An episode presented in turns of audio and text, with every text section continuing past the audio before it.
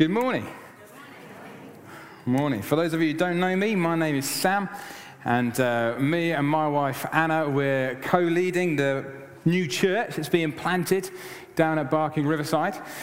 And you want to keep your Bibles open at page 475, starting a new sermon series this morning.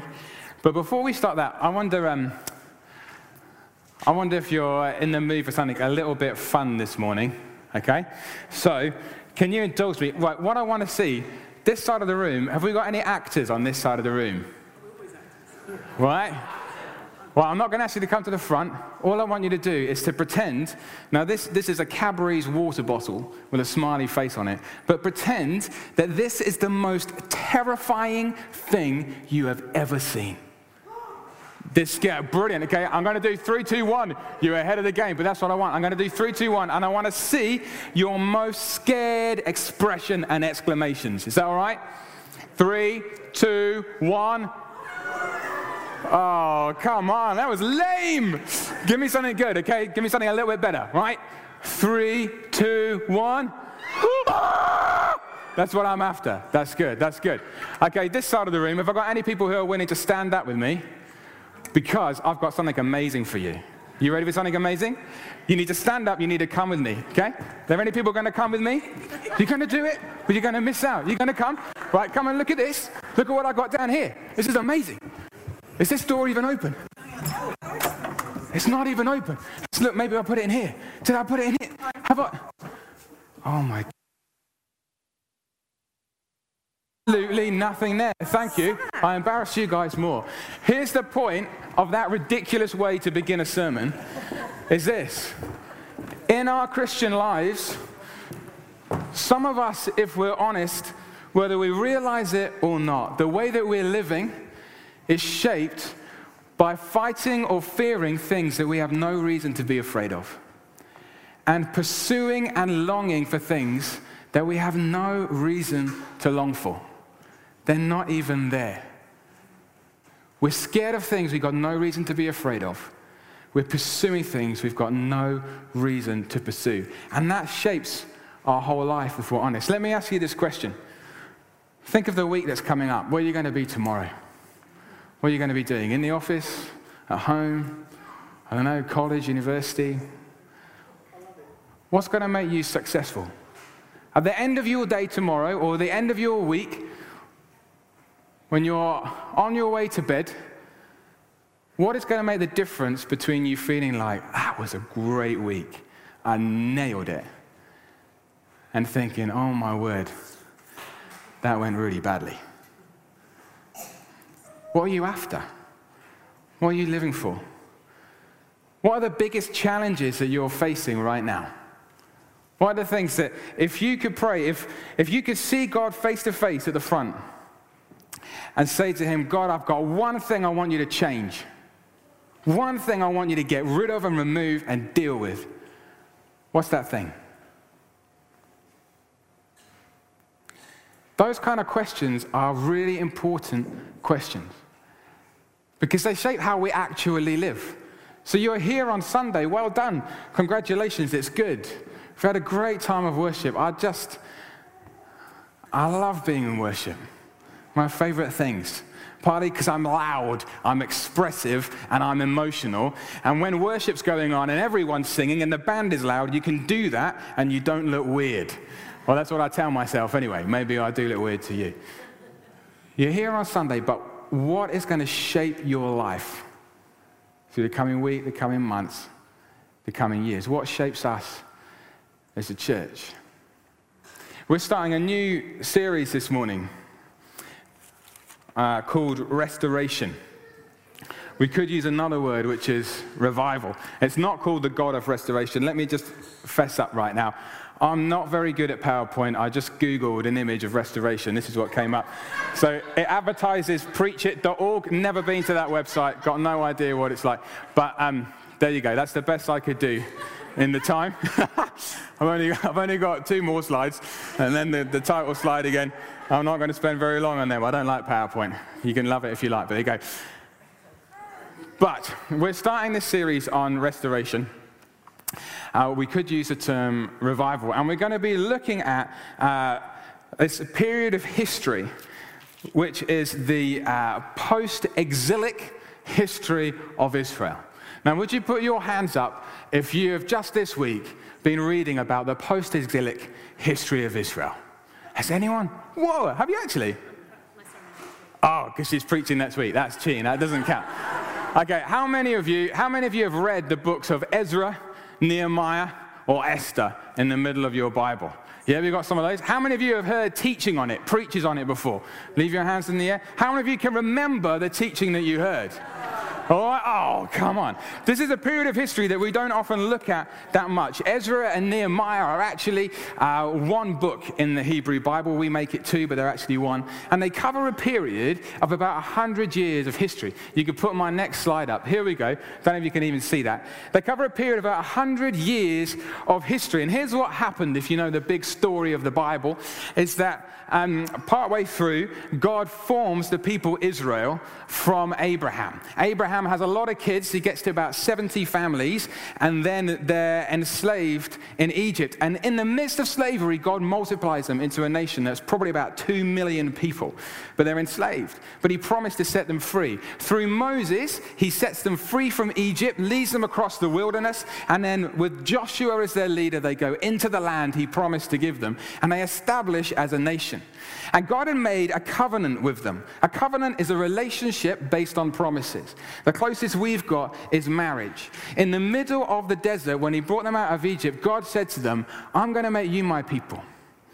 Our whole world is meant to be my people and my children. I made them for a relationship with me, but they've run off. I'm going to choose you, make you my people. And in the middle of the world, I'm going to have people in this special relationship, effectively married to me. And when people look at you, they're going to see what it's like to live with God. And when you obey me, when you live in my will, when you love me with all of your heart, all of your mind, all of your strength, all of your soul, when you shape your lives around that love, then I'm going to pour out my blessing on you. And everyone's going to see my blessing and my goodness. And the nations will flock to you and come back to me.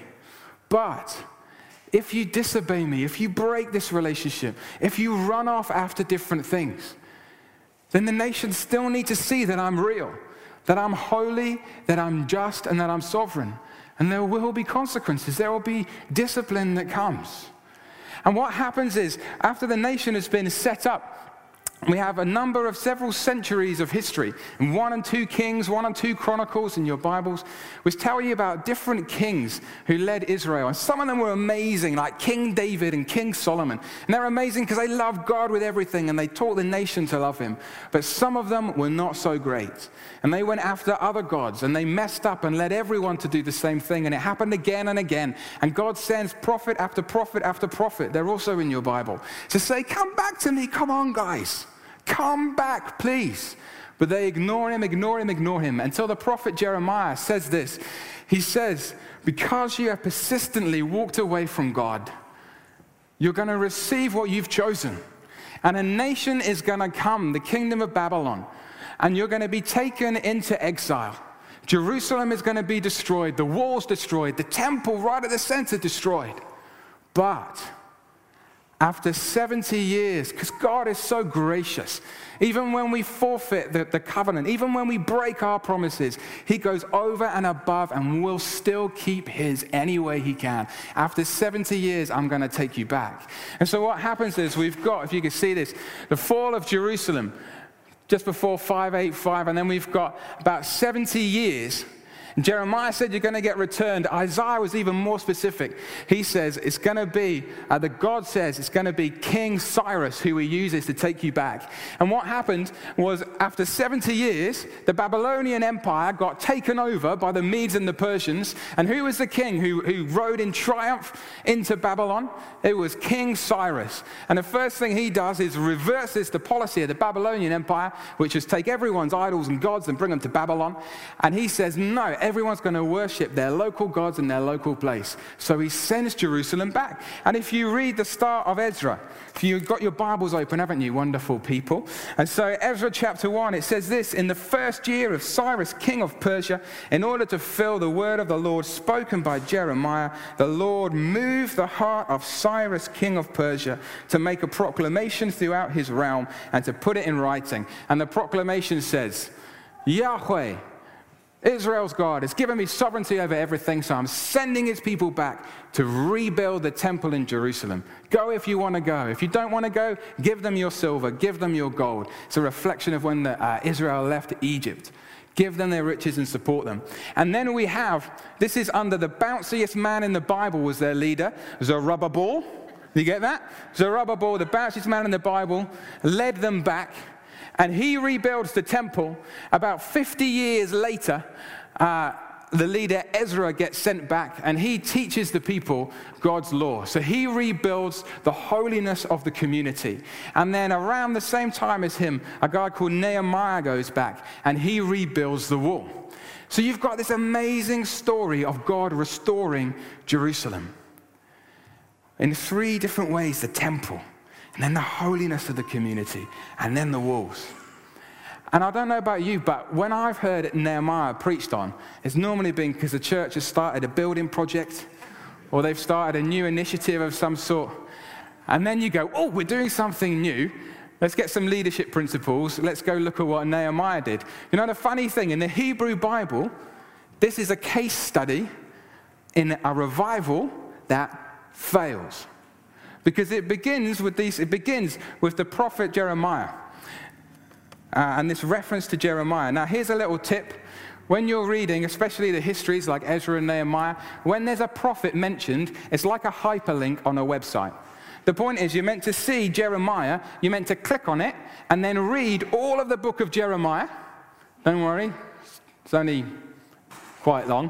Read all the book of Jeremiah. Have all of that in your mind when you're reading the rest. And that happens all the way throughout. Haggai, Zechariah get mentioned. You're meant to click on them and read it. And if you read all of Jeremiah, you've got this promise, amazingly specific promise, that after 70 years, I'm going to send you back. But you've got more. Not just that they'll return, but that they'll rebuild Jerusalem. Not just that they'll rebuild Jerusalem, but God's going to do something new. Because now all the nations are going to come from around and join in worship of God. Not only that, but he promises to send the Messiah, who's going to establish a brand new kingdom that will spread over the whole world. A kingdom of righteousness and salvation and goodness. And right at the heart is this incredible promise where Jeremiah says in chapter 31, I'm not just going to give you the law written down on paper or on stone tablets, but I'm going to write my law on your hearts. And no one anymore will have to tell their brother, oh, this is what God says, because we'll know. Ezekiel talks about the same thing in chapter 36, and he says, I'm going to take your heart of stone out, and I'm going to give you a heart of flesh. And the Spirit of God is going to be in you, and you will know him for yourself. So when you start Ezra, you're meant to be excited. Oh my goodness, he's starting to fulfill what he promised in Jeremiah. This is going to be better than before the exile. This is going to be incredible. But then as you read through, you have these three stories of the temple rebuilt, the holiness of the community getting rebuilt, the walls getting rebuilt, and there's moments in each of those stories that make you go, oh, what? So just before the passage we heard today, they go back, Zerubbabel and his guys, and they go back and they establish the altar. They start to worship, remembering who they are. They build the foundation. And then the end of chapter 3 says this, that at the ceremony of opening the foundation. Now, if you know your biblical history, you know whenever the temple, when the tabernacle was finished, what happened? The Shekinah glory of God came down like a cloud and rested there. Such a holy moment. People fell prostrate on the floor. The God's presence was tangibly there. But when they lay the foundation of when they lay the foundations and have their ceremony, nothing happens. And it says that some of them were rejoicing, but those that remembered the old temple were weeping. And you couldn't tell the difference between joy and weeping. There's an anticlimax, and it happens in all three of those stories. And then you think in Nehemiah 8, this is the next slide, by the way, actually. I've been on there for a while, but I never told you. And the next, and then, and also I did the wrong numbers. I don't do PowerPoint. So the last one should be Nehemiah 12b, 13, but don't worry about that. But then you think that it's all gone well in Nehemiah, because from 8 to about 12a, and chapter to start of 12, chapter 12, there's this massive revival celebration, and they're hearing the law, and they're repenting and coming back to God.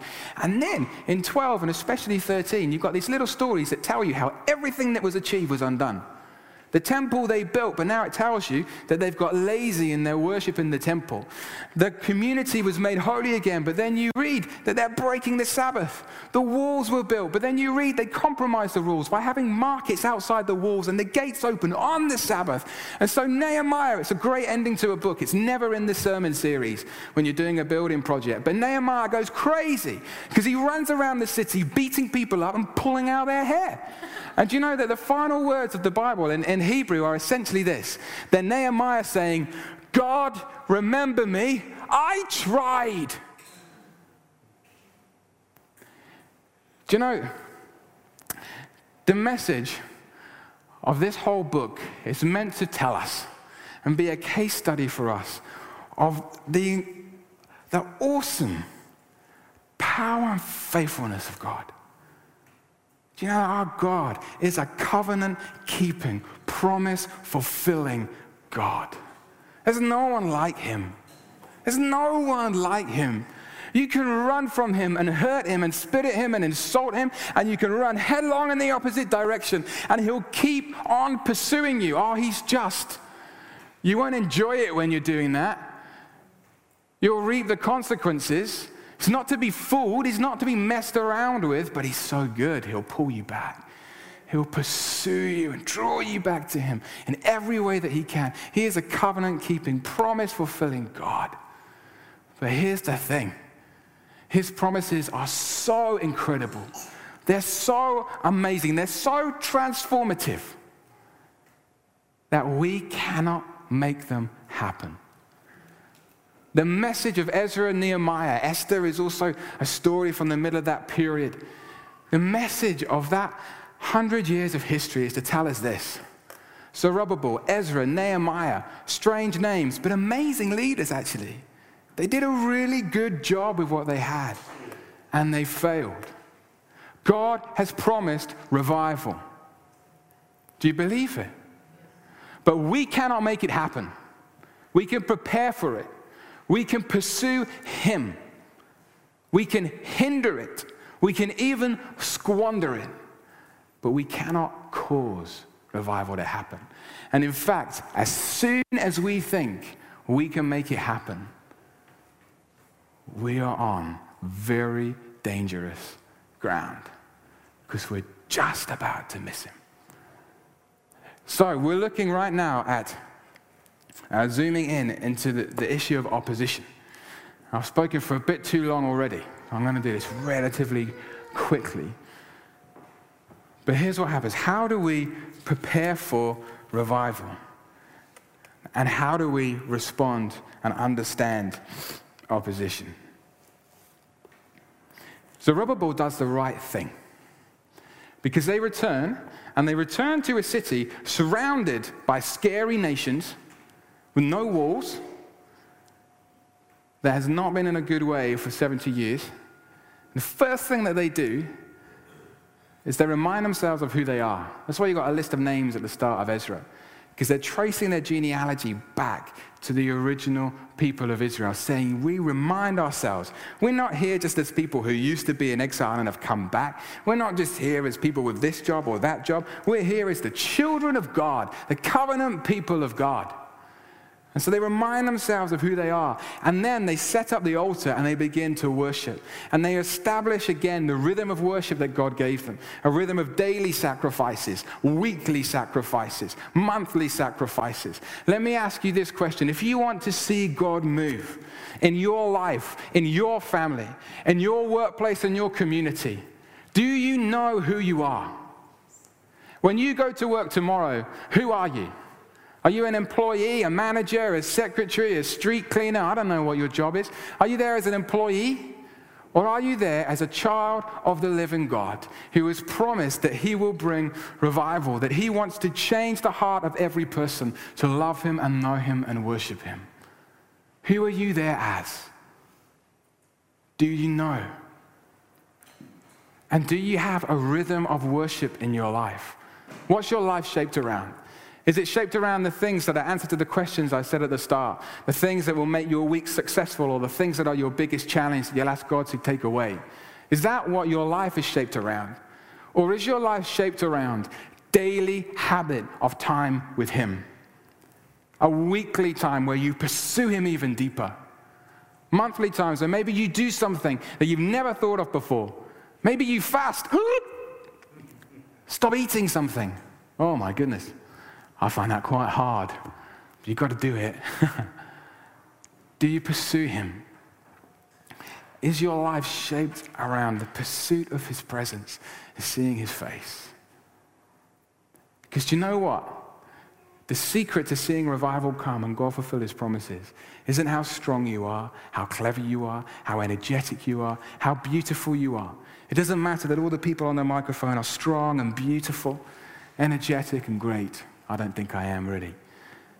It's not about that at all. It's not how many degrees you've got, how long you've been a Christian. It's about, is there a fire inside of you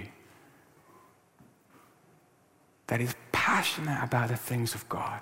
Do you love Jesus with everything? And do you know his voice? Do you know what he said to you? Do you know the promises that he's made for you? Do you know that he said there is no condemnation for those who are in Christ Jesus? Do you know that he said that the purposes of God are to bring all people together under one head, even Christ? Do you know we've got a ministry of reconciliation in a society where families are breaking down all the time, where it seems sometimes that more marriages break down than carry on, that we have a God of reconciliation, a God who brings people together. Do you know we've got a God of forgiveness, that there's literally no sin you can do that will make him love you less or even has to leave a stain on your life, because he can forgive you so thoroughly and so incredibly that he takes that broken place and mends it to such an extent it becomes a foundation that you can help other people build their lives on. Do you know that? This is the God that we serve. And you're his child, his son, his daughter, loved by him and then sent on mission by him.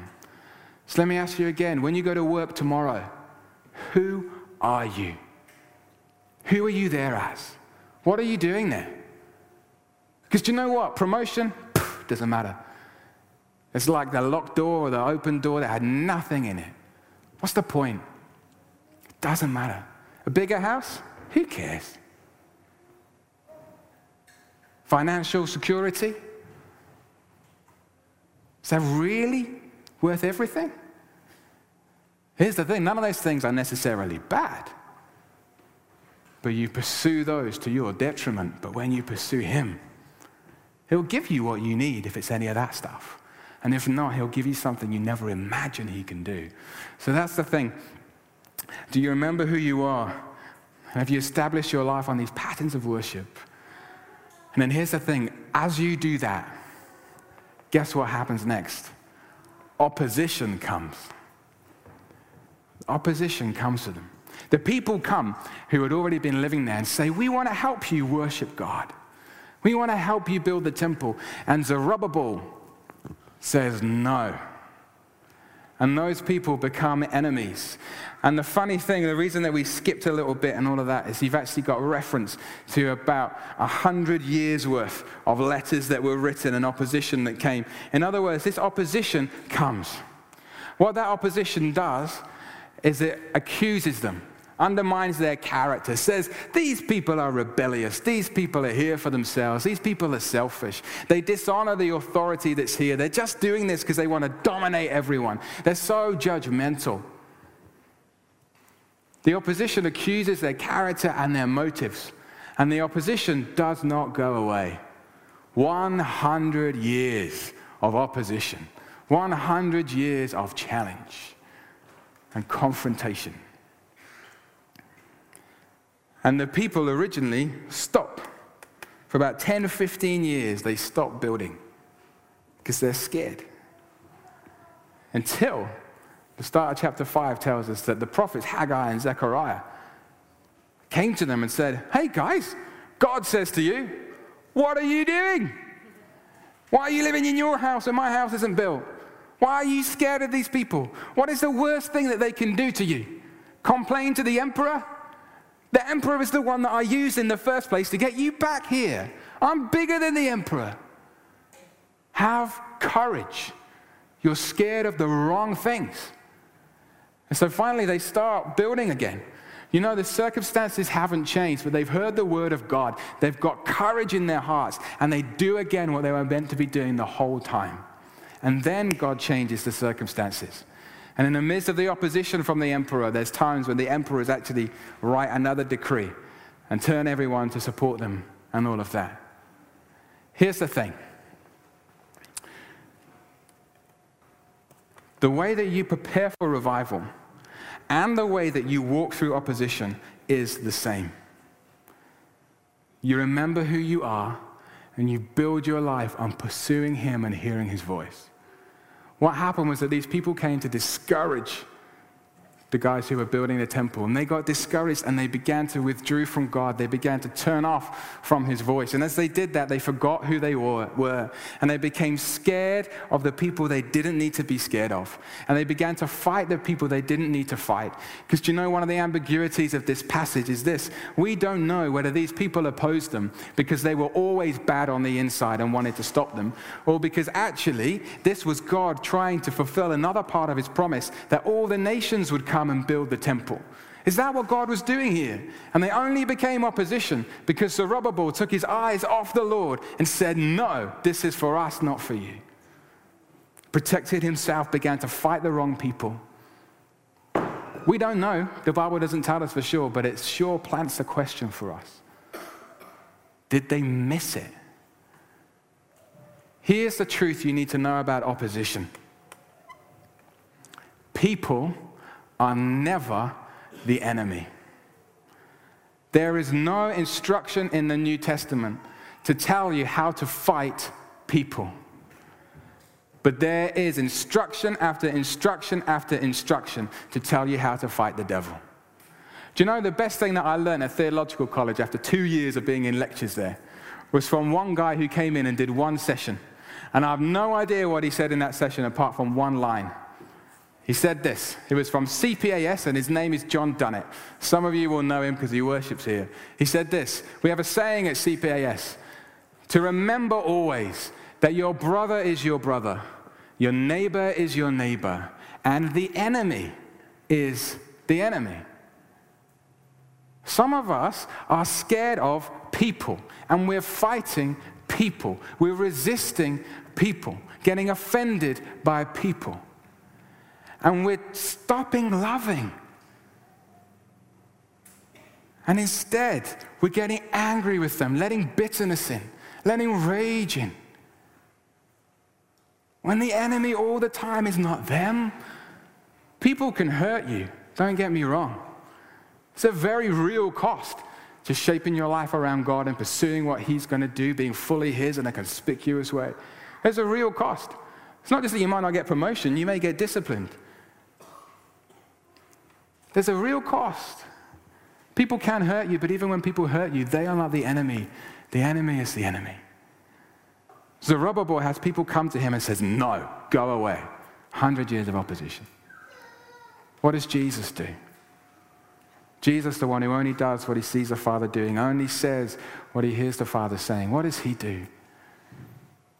He walks humbly, constantly in love, even from the cross, saying, "Father, forgive them." He walks with integrity and not compromise.